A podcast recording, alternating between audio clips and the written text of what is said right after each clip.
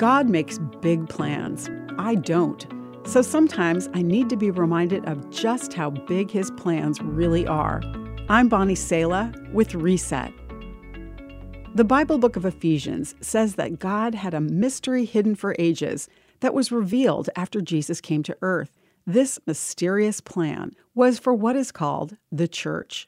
Scotty Smith offers this definition of the church The church is a beloved family, created by God and redeemed by the gospel, called to be the primary means by which God shows and tells his story of redemption in Jesus Christ.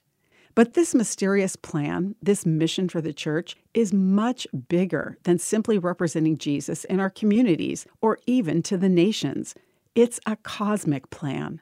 The Apostle Paul wrote, To me, this grace was given to bring to light for everyone what is the plan of the mystery hidden for ages in God, so that through the church, the manifold wisdom of God might now be known to the rulers and authorities in the heavenly places.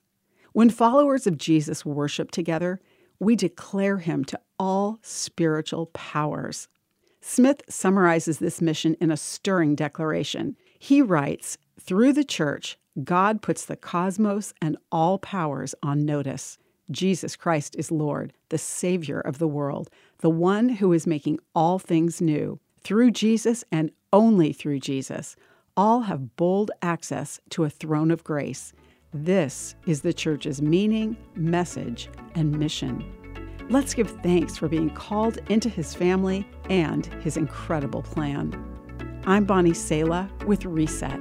To hear this again, read or share this, or to find more resources like this, visit guidelines.org.